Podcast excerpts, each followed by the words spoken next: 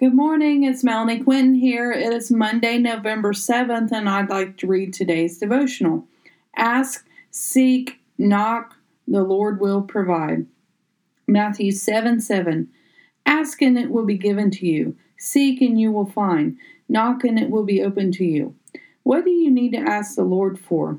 Is it something big or is it something small? He is faithful to give us what we ask for. It might not be when we ask or how we ask, however, He will give us the best thing that we need.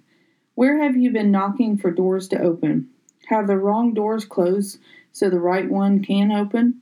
Have you been seeking the will of the Lord, or have you been seeking your own way? We must seek the way of our Father in heaven, for when we seek His way, all things will be added unto us. Do not walk through this day seeking the way of the world do not walk through this day seeking your way. Walk through this day seeking the way of the Lord Most High. He will not steer you down the wrong path.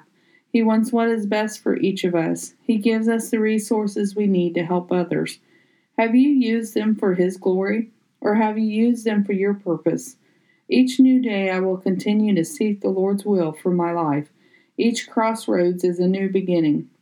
Each fork in the road makes us choose His way or our way. Each closed door allows for a new one to be opened. Where will you put your trust today? In the Lord or in your way? Seek first the kingdom of heaven, and all things will be added to you. It has been said, You have not because you ask not.